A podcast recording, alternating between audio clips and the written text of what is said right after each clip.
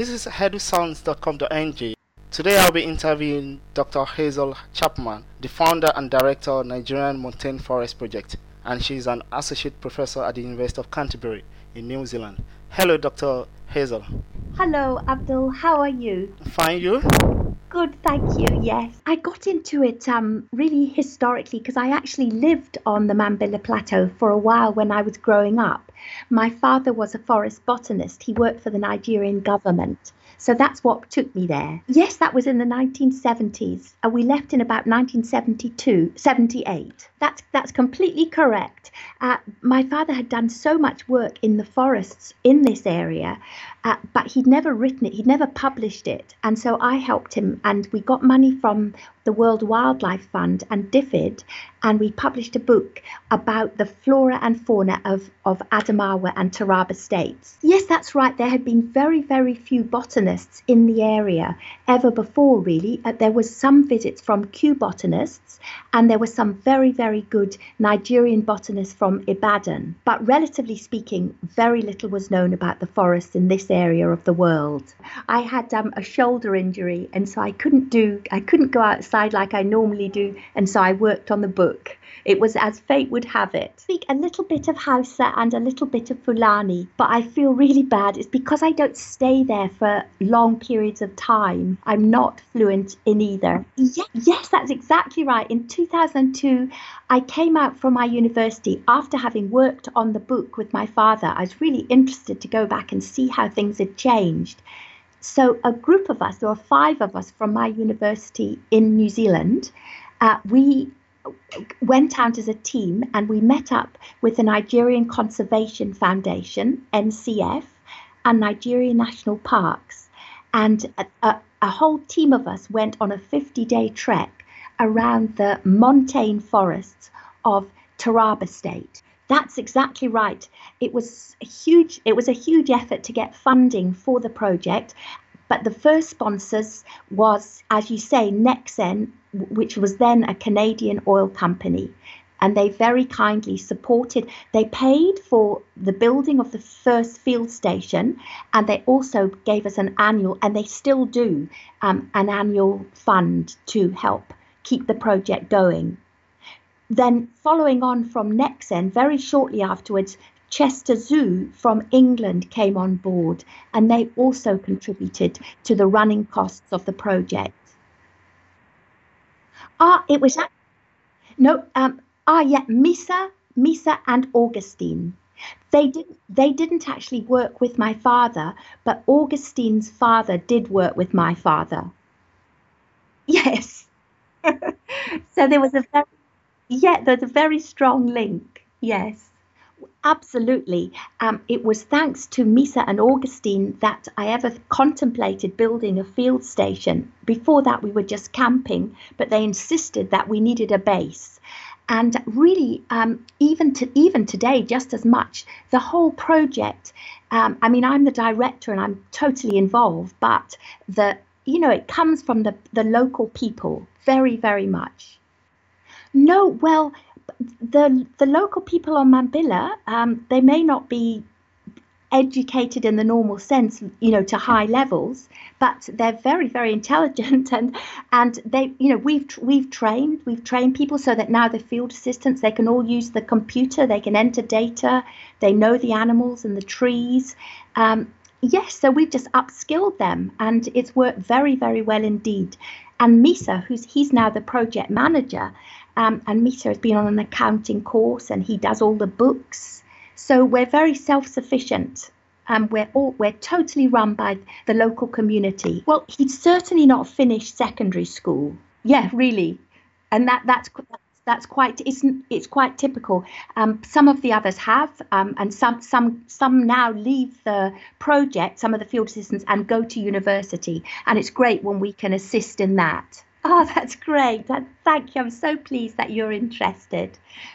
Yes, because um, we, we, we need to be out there for people to know what we're doing. No, that I don't think they are. Um, one thing that's happened recently is that we've had funding from T.Y. Danjuma, who is uh, a philanthropist in Nigeria. And T.Y. Danjuma paid for us to have what is known as a Smithsonian plot in our forest. Now, this plot has been hugely important to the project because it links Ngel Nyaki Forest, where we're associated with, with a network of 46 other forests worldwide. And so thanks to TY Danjuma, we have been able to again train another 10 field assistants who have collected data of every tree in this 20 hectare plot. And all the data that they get, which includes this, the species name, the diameter at breast height of the tree, um, the age of the tree, that sort of thing, all goes into a huge data set uh, that's held in Washington, D.C. And so this has really put our forest on the map internationally. Yes, that's right, it is. It is. And why I think this is so important is because it illustrates to Taraba State how, impor- how important these forests are internationally. Because the whole idea of the forest is of the project is to combine uh, scientific research with education uh, to conserve this amazing natural environment, which otherwise will be lost because all the other forests were, are really remote and there's no way that you could efficiently carry out research and you, sh- you surely couldn't have students going up and doing work. But Ngel Nyaki Forest is only 40 minutes walk from a, a village on the plateau, so it, it's much more easy to work there. And we now even have a dry season road into the project. Yeah, yes, they did know me. And so they were really excited when I came back and uh, very enthusiastic to help and get things going again. So it worked brilliantly. That, that's exactly right. And I have to say, I'm, I'm just as at home on Mambilla as I am in New Zealand. I, I, I guess it was just those years that I spent there as a child must have had a huge influence on me because um, I'm very much at home there. Yes. Yes, that's right. I had my, my own plant collections. So, but also I was I was actually I was born in Malawi, again working when my father was working in the mountains in forest, and so I guess it's all very natural to me. That's right. He he went to Mambilla in 1972, and his job with the Nigerian government was to look at the the eucalyptus has been planted on Mambilla as almost like a crop species um, to provide firewood um, for the people and to stop landslips and that sort of thing. But dad wasn't really interested in eucalyptus plantations. He was interested in the biodiversity of in the very rare and interesting plants that forest trees that were in the native forests. And so so somehow he managed to change things so that that was his job was to go around and document the biodiversity and the botany of these montane forests. The actual reserve is 46 square kilometres on the map. So it's quite a large, it's a large area. But um, the the forest that remains in that in the reserve area is only about five or six square kilometers. So it, in the 1970s, it was it was still about the same size, I think, as it is today, the, the actual forest. So, but in in long ago, and this is something that we don't know how long ago, the forest would have been much more extensive one thing that we're doing and we're very serious about is forest restoration. And so we've got this 46 square kilometres that should be forest and which most of it isn't forest at the moment. And so what we're doing, we've got a huge tree planting program going. And what we're so we're we're taking seeds from the forest trees, uh, we're growing them up in a nursery, and then we're replanting them back into the reserve. And at the same time, we're doing a lot of science so that we can work out the most efficient way to restore this forest. We have five PhD students at the moment, all doing all doing different projects, but all the projects are aimed at understanding how the forest works and also looking at forest restoration. I had an equal number of New Zealand students and Nigerian students.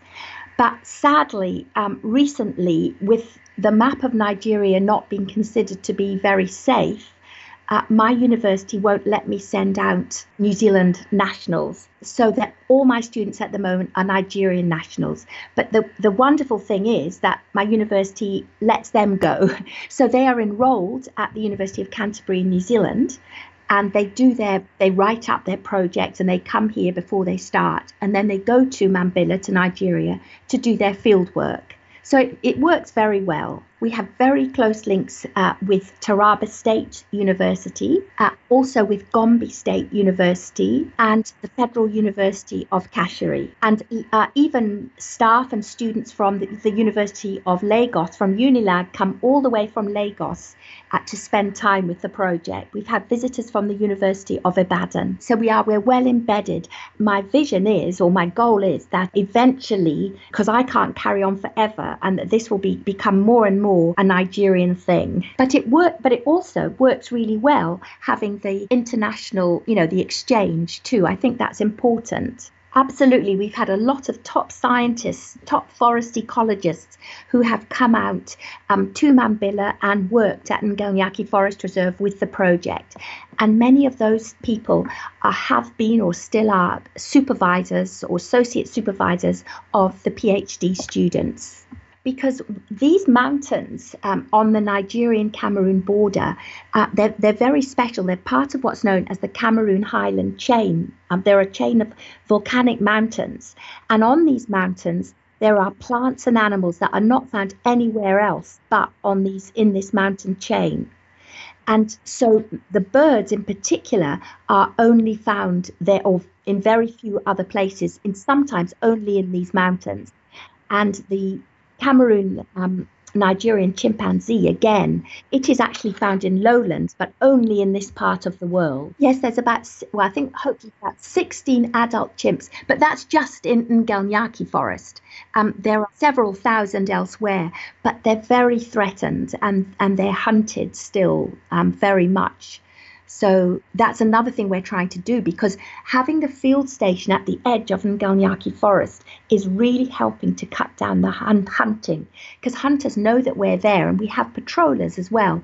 And so it, it means that Ngel Nyaki forest, even though it's just small, is becoming a safe haven for some of these rare animals and, and um, birds this is across the whole of, of West Africa, there's increasing human population pressure. And on Mambilla, um, one of the biggest pressures are the Fulani and the, the cattle. There's a real increase um, in in cattle on the plateau. And of course, with climate change as well, uh, there's less food for them. The, the grass isn't growing as much as it used to do. And so, with more cattle, less grass, um, there's much pressure on the reserve because cows would very happily go into the reserve, and they do, and they'd very happily even go into the forest and graze.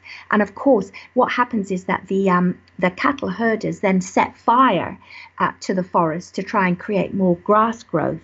And so that is the biggest stress that we have on the forest itself. And then apart from that, there's more people around, and, and, and of course, with more people, then you're going to get more hunting. Well, that is what, unfortunately, that was really starting up. And then it has, it wasn't with my university, it was with a, a close by university in New Zealand. And for, for several unforeseen circumstances, it hasn't really moved. But that is an area that absolutely needs to be investigated. And that is what is needed right across um, this area of West Africa.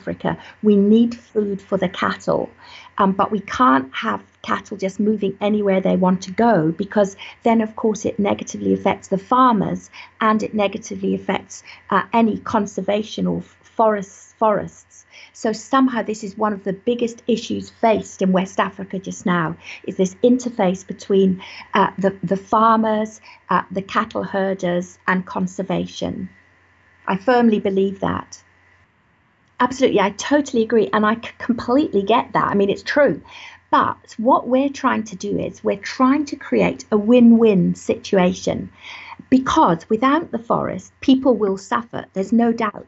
forests are very important not just for the not for the animals you could argue but because for climate change like if we lose the forests we'll lose the rivers we'll lose water the place will dry up so we need the forests but people need food.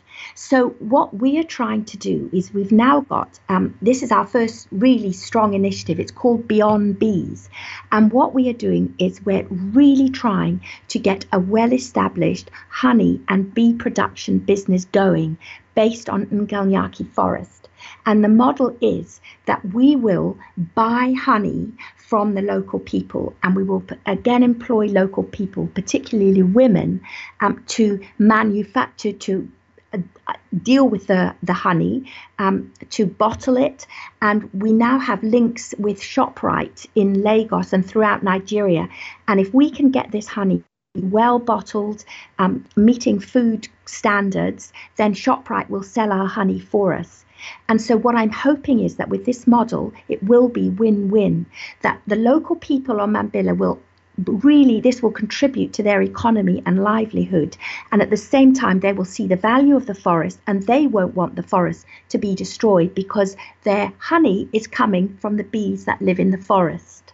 So in the in the last couple of years, the, the project has moved um, to kind of really embrace this problem, um, which is a huge issue that people need food um, and they, they don't value the forest. And why should they unless they see that the forest is directly helping them? And it's not at all how I expected to go because um, I was just a researcher, but I've realized now that um, there's, there's much more. And I think, particularly living in the world that we are living in now, there's much more than just science. We absolutely need science to underpin what we do, but more than that, we have to include everyone and we have to make the planet a better place for people to live in. And that means uh, that means embracing conservation, but also using like ecosystem services and using what nature provides to help people. And um, apart from the bees, like at Ngel Nyaki, we've got um, two projects that are directly related to that. Uh, one is a student, uh, she's a New Zealand, she's funded by the New Zealand Development um, Fund, and she is looking at the, that the role that birds play in farmland and how birds can help subsistence farmers by uh, acting as um, insecticides because they take insects off crops. And by doing that, by eating the insect, they allow crops uh, to be more productive. So that's birds, and also birds pollinate crops as well. And so we're trying to demonstrate that so that we can show the importance of these birds to local farmers. And another project which we're hoping is going to be funded, and we've just written the proposal, is this along the same lines, and that's illustrating the importance of bats in pest control. And in fact, bats are well known to eat more insect than even birds do. And in the United States, we know that bats save the United States billions of dollars annually by eating pests.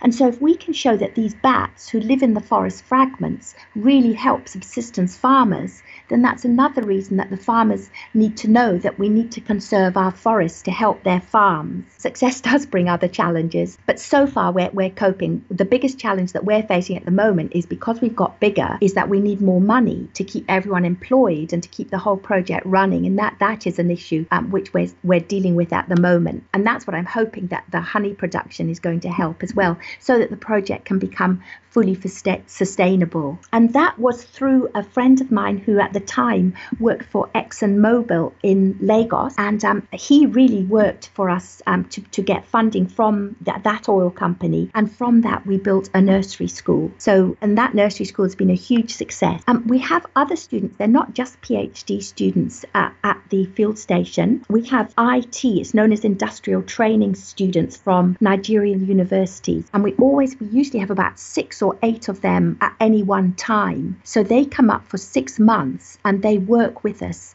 They work alongside the PhD students, alongside the field assistants, and they also carry out their own research project. And those IT students are great and they often interact with the nursery school students. They go and teach at the weekends and that sort of thing. So it really is a learning hub. And we, we have what's known as the our conservation club and we welcome and we run trips on a regular basis for school children, so that from all the local school, all the local schools have um, school visits. So most of the children in the area know what's going on at Ngel Nyaki, and and they've helped with tree planting and that sort of thing. So we get them as engaged as possible. The idea being that, like, if the children understand the value of the forest, then they will talk to their parents as well, and so hopefully it has a kind of domino effect. Without the children coming on board, there's no future for the forest. And that's part of being a scientist these days is that you should be able to communicate with a general audience. One of my students, Biplang, um, he's working on the African giant pouched rat, and which actually disperses seeds of some big forest trees. Now he got some funding from the Rufford Foundation, which is a conservation foundation, and as part of that, a Biplang has been out to local schools, and I've seen the poster that he produces, and it has a big picture of the rat, and it has the local um, Fulani name for the rat on it. But I agree with you, and that is something that I will bring up and that we will think more about in producing literature that is much more accessible to everybody. Yeah, there's no point in writing it if people aren't going to read it, and um, particularly it's for Nigerians mainly. Um, and so, yes, it has to be free. yeah, and, and, you know, as available as possible. And if anyone, if this is of any interest to anyone, I've still got several hard copies um, that I'm very happy to send out if anyone would want wanted them, they could contact me at my university. I mean, as I've said before, really the the the success of the project comes from well, I guess it's an interaction, but it's the community. It's MISA um, and all the field assistants. It's the local Mambilla people who want this project, and um, them interacting with me, and it's just and it's just worked. But without that support and that dedication uh, from the local people, it wouldn't work. It couldn't work. But I know, I know that. Oh, and the other thing is that I've I've had real help from academics who have been PhD students at Canterbury, but who come from Gombe State University and now Taraba State University. Um, and these guys have really acted as my deputies and because they're in Gombe and Taraba and, and Jalingo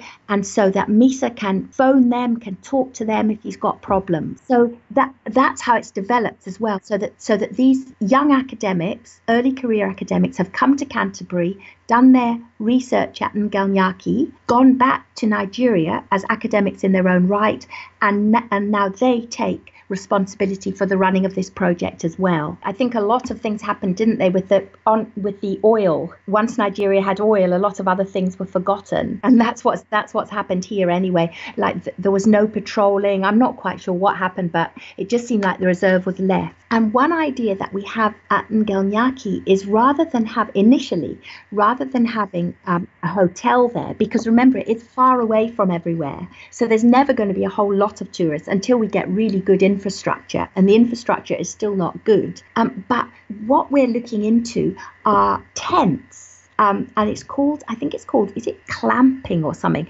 And so it's not camping, but you have these well, it is camping, but they're these really nice tents. Um, you can look it up on the website, and they're used all across the world now. And we haven't done this yet, but we're actually actively discussing it, and that would be much cheaper, so that people could come up, they could have um, a comfortable experience, but they wouldn't have to pay so much for it. And I know that the state government is very keen, uh, you know, to bring more tourists to Taraba but I agree, this perception of security um, is, is a difficult one. And, and until things are perceived to be um, more secure, I think it's going to put off a lot of tourists, both Nigerian tourists and international tourists. But there are always some tourists who are adventurous and, um, and will be willing to, willing to come. Uh, you know, and so yeah, this security issue is an issue and it's very, very unfortunate. And I'm just hoping that it's going to get better. There used to be forest um, for miles around, like savannah forest. And in the last 18 months, it's all been completely cleared. Um, and, it, and it's been, these trees are being cut down to sell to China. It's, it's a tragedy. This is an Edison's production. You can listen to our podcasts on educational issues that relate to Nigeria on edisons.com.ng or on Mixcloud by searching for edisons.ng or follow us on Twitter, Facebook, or Instagram at edisons.ng. Thank you.